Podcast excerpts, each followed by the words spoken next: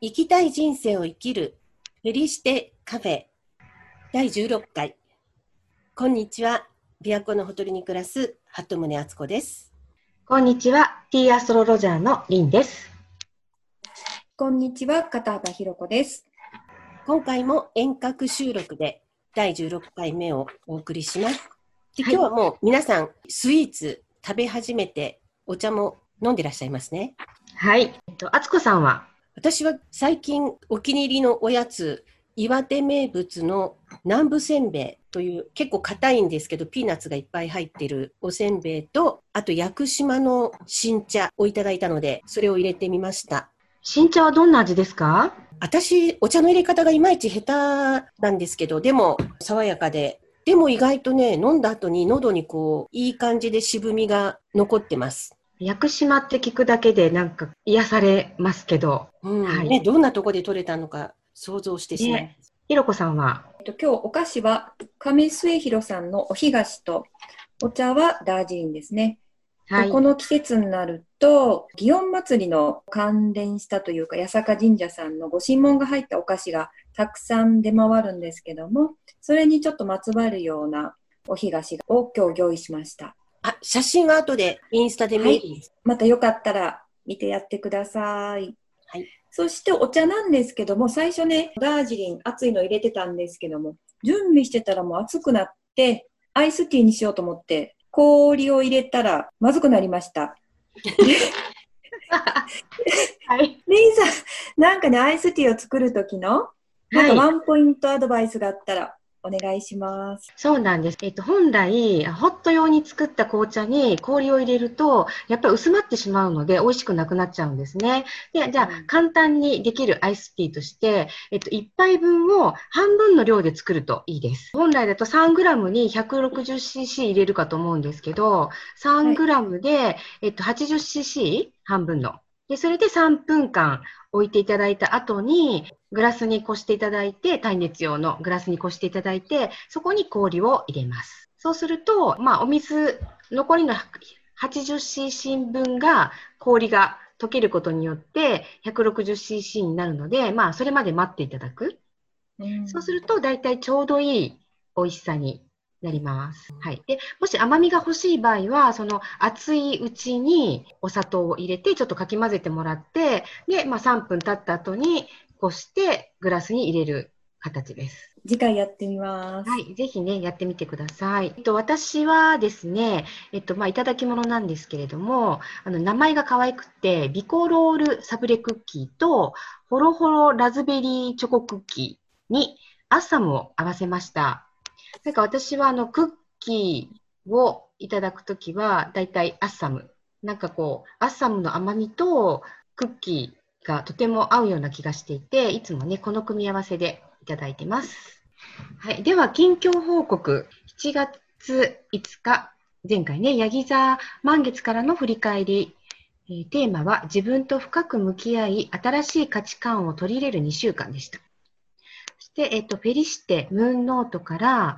えー、まあ、その時にね、書いてみてくださいねって言ったメッセージなんですけれども、今まで頑張ってきたことを書いてみる。そして、よく頑張ってきたねと自分へ向けてメッセージを送る。でもう一つ、自分にとって価値あるものは何？っていうのが、えー、テーマだったんですね。はい。では、お二人にね、ちょっと振り返りをお聞きしてみたいと思います。2週間、今回早かったです。なんかあんまりちょっと深く考えないままに過ぎてしまいます。はい、大丈夫です。はい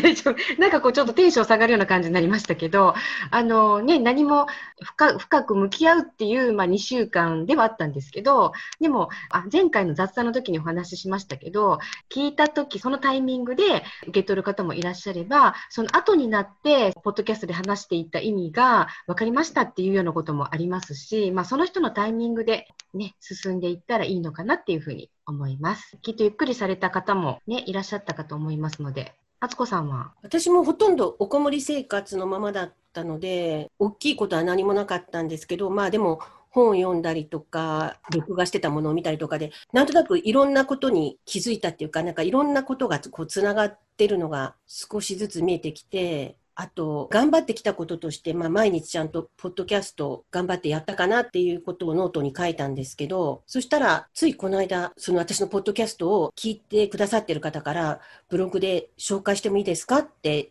いう連絡が来たので、自分で自分をねぎらうだけじゃなくて、ちょっと人からもねぎらってもらったみたいで、嬉しくなりました。まさにぴったりな振り返りですね。と私もあの、ヤギ座って、やっぱり仕事とかそういう、まあ、社会的なことと関係する星座でもあったので、まあ、私的には仕事に関するたくさんお題がやってきて、で、まあ、そのお題に対して深く自分と向き合うっていうことをやってみたら、まあ、ちょっとテーマは、同じテーマが続いてるんですけれども、やること、やらないことっていうのがね、さらにはっきりしてきました。そんな気づきです。では、本日7月21日午前2時33分に蟹座で新月を迎えました。今回のテーマは、今までの世界とこれからの新しい世界を見据え、自分はどうしたいのかを考え、積極的に選択する。そして自分のスキルや才能を開花です。これは前からなんか、リンさんがあの、年末に向けて、星の動きがこう大きく変わって、世の中のこう価値観が変わっていくから、その前に準備をしておきましょうっていうような話をされてましたけど、それを踏まえたテーマっていうことなんですかね？はい。後ほどね、少しお話ししていきたいと思いますが、まあ、その通りなんですね。で、まあ、話は元に戻りますと、新月は、えー、私はこれからこうなりますと宣言をすると良い時間です。お気づきの方もいらっしゃるかと思うんですけれども、前回というか先月ですね、6月21日は同じく蟹座の新月だったんですね。で、引き続き2度目の蟹座になります。で、まずはお二人に前回の蟹座新月について印象に残っていることをお聞きしてみたいと思います。私はね、えっと、カニのやっぱこう甲羅とか硬い殻に覆われてるというね、まあ、その意識だったり、そういうものがそういうので覆われてるという話題がちょっと印象残ってますかね。パートナーシップの話が出てきたので、ちょうどその独身の友達とかから連絡があったから、自分のことっていうよりもな、独身の友達とかがいい感じでパートナーシップ引き寄せないかなとかって、そっちの方に意識がいってました。えー、まあ、不思議なことにね、それぞれに意識に残っているっていうことが、いずれ現実化するっていうふうに言われているので、何かね、今回の蟹座新月と関係しているかもしれませんし、まあ、それはお楽しみに。では、ま新月でね、同じ星座が重なるっていうことなんですけれども、蟹座なので、蟹座の印象がさらに強まる。つまり、蟹座のテーマをもっとね、意識してみるということになります。私は、まあ、終わっちゃったんですけど、毎朝、赤毛の案を見てたんですね。と全50回だったので、まあ、しばらくそれを見てたんですけれども、最初ね、あの、サンテレビっていう神戸の方がメインのテレビ局だったので、淡路島の旅館とかホテルの CM が毎回入るんですね。で、最初、全然それ意識してなかったんですけど、でも毎日毎日見てるので、なんとなくね、終わりの頃になるにつれて、ちょっとね、このコロナが収まったら、淡路島に行きたいなっていう気持ちになったんですよ。なので、まあ何度も目にするとかね、耳にするっていうのは、自然とね、意識の中にね、残っていくんじゃないかなっていうふうに、まあ実感しています。ということで、蟹座の特質のおさらいと、意識をすると良いポイントをお話していきたいと思います。まずは蟹座の特質のおさらいから。蟹座はまさにね、月と親和性のある星座なんですけれども、感情や無意識、そして母性や育む力を表すと言われています。でその中に心の拠り所や安心感も含まれているのですが、蟹座って先ほどね、えっと、ひろこさんがお話しされてたカニをイメージしていただくと、硬い甲羅と、まあ、こう、貯金貯金するハサミを持っているので、まあ、活動的っていうふうには言われてるんですけれども、中身というか内側はね、とってもね、繊細なんですね。なので、人の気持ちに敏感に反応する。えまた、お母さんのような力を持っていて、家族や仲間のために惜しみなく働くというイメージがあります。そしてまた、えっと、甲羅はね、カニにとっての城壁みたいなものでもあり、まあ、その内側は住まいということなので、カニ座にとって住まいっていうのはとっても大切なものっていうふうに捉えています。でこのような特質を持つカニ座なんですけれども、この月がカニ座にいるとき、私たちにとってどんな影響があるのかなんですが、一つ目、そのね、親和性の高さから人の感情にとても敏感になります。もともとね、月っていうのは、人の感情に影響を与えるっていうふうに言われているんですけれども、蟹座っていうのは月とね、とても、まあ、親和性というか仲良し、関係性があるっていうふうに言われているので、いつもより相手がね、何をしてほしいのか、っていう察知する能力が高まるっていうふうに言われてるんですね。なので人の悩みを聞いたり、まあ、サポートすることが多くなると思います。で、そこであのワンポイントアドバイスなんですけれども、どうしてもトゥーマッチになりやすいんですね、そういう時ってね。なので、程よい関係性を意識して気づくチャンスかもしれません。二つ目、自分の安心する場所、よりどころを作りたくなります。月がね、蟹座にいるときはおそらく最もプライベートや自分の気持ちにフォーカスする時間となりやすいので、まず新月は自分がこれからどうしていきたいのかに意識を向けると良い時間なんですけれども、その月が蟹座ということで、どうしていきたいのかの前に、自分の安心する場所、環境を作るということが実は大切です。またこの安心する場所を作るということでね、それぞれの揺るがないベースを作るという意味でもあります。そういった意味合いを持つ蟹座の月が今回2回目ということで、もう一度同じテーマを意識してくださいねということだと思います。ちなみに前回は6月21日だったんですけれども、その時のフェリシテムーンノートへの質問は、あなたにとって幸せなこととは？どんなコミュニティでどんなことをやっていきたいかでした。えー、そこから今回の蟹座で同じ星座ではあるんですけれども、時は流れているので、前回の質問をベースとしてプラスアルファ、近い未来、どうしていきたいのかをノートに書いてみるといいでしょう。で、月を見るときなんですけれども、その時月が入っている星座と場所を見ているんですけれども、同じ蟹座でも前回との違いは、月がね、いる場所、まあ、入っているお部屋が違ってるんですね。で前回はどこに月が入っていたかというと、ハチハウスという絆を深めるお部屋に入っていたので、パートナーや家族との関係性にフォーカスしてくださいっていうお話をしたかと思うんですね。えなので、まあ、先ほどね、あつこさんが友達のパートナーシップっていうふうにおっしゃってたんですけれども、それはここから来ているかと思います。で今回は才能やスキル、そしてお金や物、時間を表す2ハウスに月が入っていますので、そのテーマににフォーカスしていきます。あと、それと、敦子さんがおっしゃってくださっていた意識が変わっていくっていうのは、12月にね、実は木星と土星が水亀座で重なるっていうね、グレートコンジャクションが起こるっていうふうに言われてるんですね。まあこれからね、ますます家族の在り方や働くことへの価値観が変化していくっていうふうに、まあ、星の世界でもそういうふうに言われてるんですけれども、まあ、実際にはね、コロナ禍で皆さんの意識が変わっていっているので、まあ、こういうところからもね、まあ、星とか月が、この世の中で起こっている皆さんの意識と連動しているかもしれないっていうことがわかります。で、その、まあ、グレートコンジャクションについては、雑談の回で詳しくお話ししていきたいなと思います。ということで、自分が幸せだと感じる価値観に、えー、皆さんね、改めてフォーカスしてもらいたいなと思います。1番、私は何を求めているのか。まあ、どんなことをね、と求めているのか。そして、どんなコミュニティにいたい、所属したい、参加したいと思っているのか。で、今回の月がね、2ハウスに入っているということで、自分の才能やスキルをどんな風に開花させていくのかっていうことについて書いてみると良いです。で、ここでね、あの、才能やスキルがいまいちわからないなっていう方は、子供の頃に好きだったことや、まあ今ね、今でもね、何時間も飽きずにやれることっていうのを思い出すと、その中にヒントがありそうです。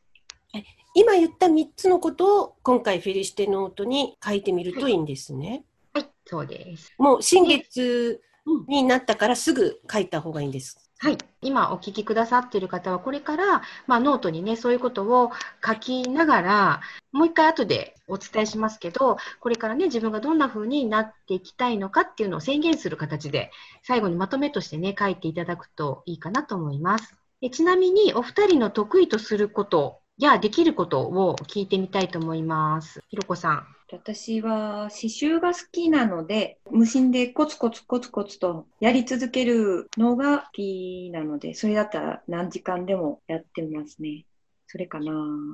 ね、あの、この間、写真でね、刺繍をしている、なんでしょう、あれ、布？テーブルクロス、うん、何に仕立てるか見て。うんうんうんうん。を 見せていただいたんですけど、本当に素敵でしたよね、敦子さん。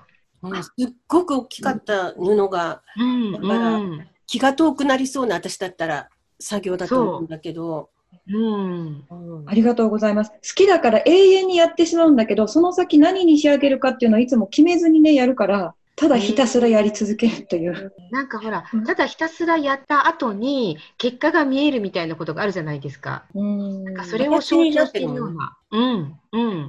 気がしますね。私には絶対できない、無理だわ。うんうん。私もね、無理だわ。はい。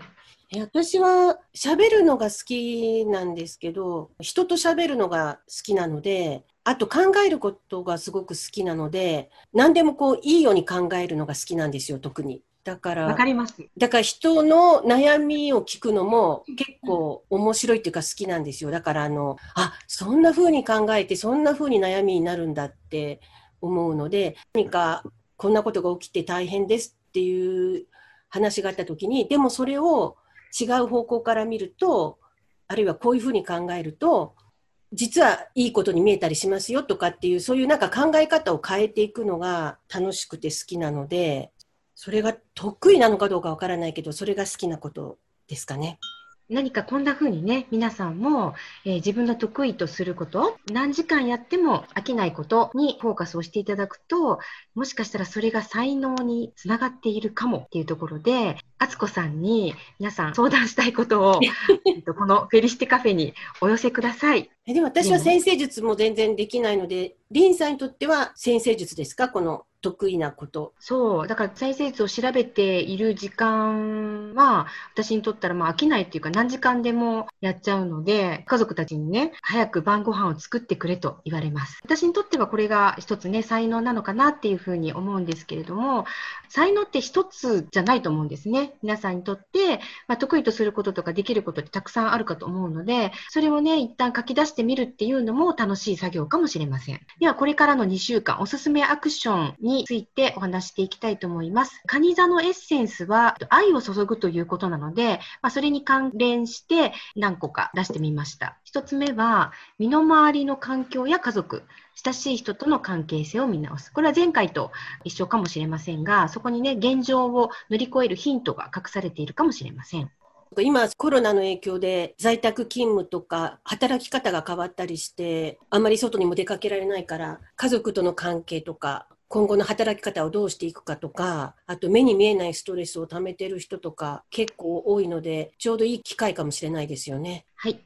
では次いきますね。パートナーや子供、親しい友人が喜ぶ、喜ぶことを考えて行動に移してみる。ひろこさん、なんかピンとくることありますか？何したら喜ぶかなって、うんうんはいつもは考えるけど、それがまた今回のテーマということなんでね。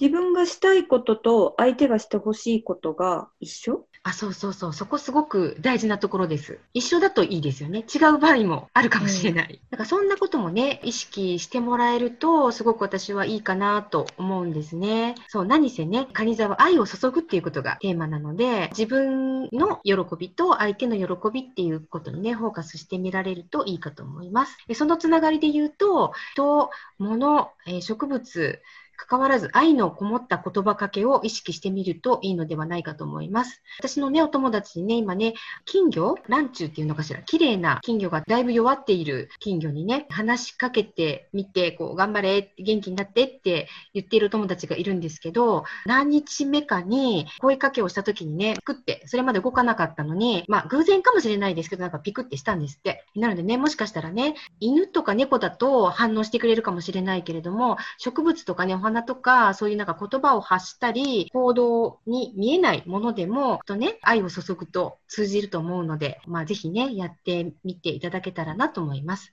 それと、カニ座って心地いい空間とか家と関係しているので、インテリアをチェンジしてみるっていうのもいいかと思います。そして、と家族っていうところではね、お互いに共感し、支え合うパートナーを引き寄せる力が高まります。だからまあ結婚とかっていうね、キーワードもあったりするんですけれども、えここで、まあ、お勧めしたいのは、どんなパートナーを引き寄せたいのかを書くっていうのも大切なんですけれども、実際にね、そのパートナーと今後、どういうふうに過ごしていきたいか、まあ、過ごしているっていうね、ファーに座って一緒に何かを見ているっていうシーンかもしれないし、どこかにお出かけしているシーンかもしれないし、一緒に料理をしているシーンかもしれないんですけれども、そういうね、映像をリアルにイメージしていただくといいかと思います。で、これね、私的に皆さんにお勧めしたいことなんですけれども、まあ、私自身がね、料理がね、マンネリ化していて、同じメニューのローテンションになっているので、この機会にちょっと新しいメニューを挑戦してみたらどうかなと思います。で、結局それは何につながるかというと、まあ、一緒にね、食べる人の笑顔を想像しながら、そういうことをしてほしいなっていうふうに思ってます。料理がカニ座に関係あるんですか？あ、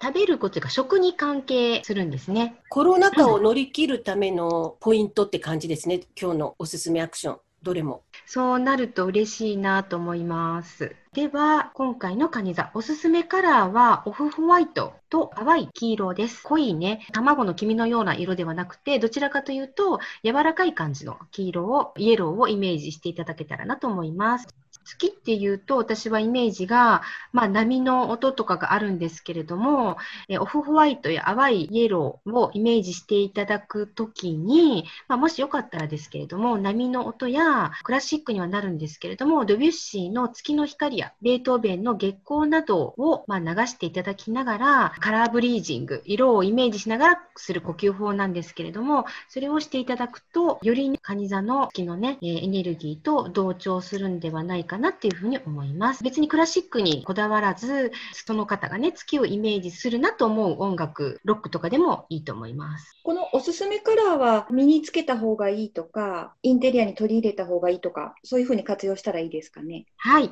その通りです。オフホワイトはアクセサリーのパールとかもつながりますので、まあ、この期間だけではなくていいんですけど、パールをつけてみられると、月のね、パワーが増すかもしれません。では、今回のフェリシテムーンノートのおさらいです。とムーンノートは、できましたら本日中に書いてください。1時間ぐらい時間をとっていただいて、自分にとって幸せって何だろうそれから、どんなコミュニティに所属したいかなとか、いたいかなっていうのを、まあ、何個あってもいいので、書いてみてください。で、これは前回までの確認になります。書き直してもいいですし、そうするとね、新しい発見があるかもしれません。で、えっと、それを書いた上で、自分のスキルや才能に意識を向けてみてください。で、これは私には才能がないわっていうふうには捉えないで、どんな才能があるのかなとか、どんなスキルがあるのかなっていうふうに、ワクワクしながら考えてみてほしいと思います。で、そのね、才能とかスキルを使って、どんなことができるかなとか、もうすでにね、才能に気がついている方は、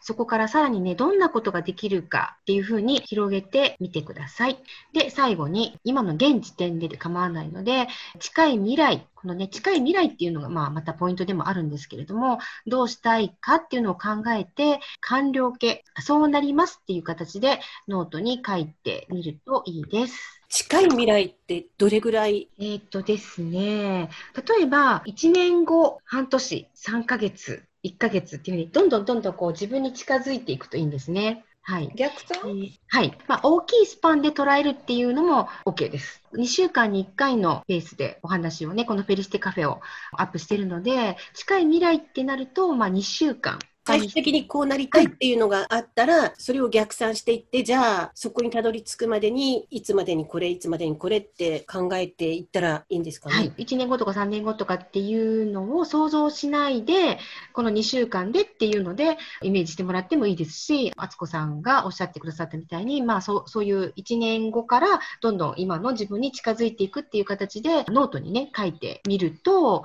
あじゃあ私やっぱりこういうことがしたいんだっていうことだったり、割と具体的に見つかるんではないかなと思います。え、自由に書いていい？はい、自由に。決まりはないので、ね、私とかは結構ね、下手ながらイラストを描いてみたりとか、お花の絵だったりとかね、その時感じた、まあ、色を使って描くことが好きなので、色をつけてみたりとか、雑誌のね、写真の切り抜きを貼るっていうのもやってますし、文字じゃなくて、やっぱりイメージも大切なんですね。そう、そうなんです、そうなんです。なので、まあ、写真とかね、いいかもしれませんね。えっ、ー、と、あとね、お知らせなんですけれども、フェリシテカフェ専用の、えー、LINE アットを作りました。えっと、そこでは紅茶や星のことをいろいろね、発信していきたいなっていうふうに思ってるんですけれども、このね、フェリシテカフェでお話しした内容も、まあ、載せていったりとか、あとね、新月満月に、おうち瞑想会っていうのを開催してるんですけれども、そちらのね、お知らせとかも載せていきたいなと思っています。番組のエピソードメモにリンクを貼りますので、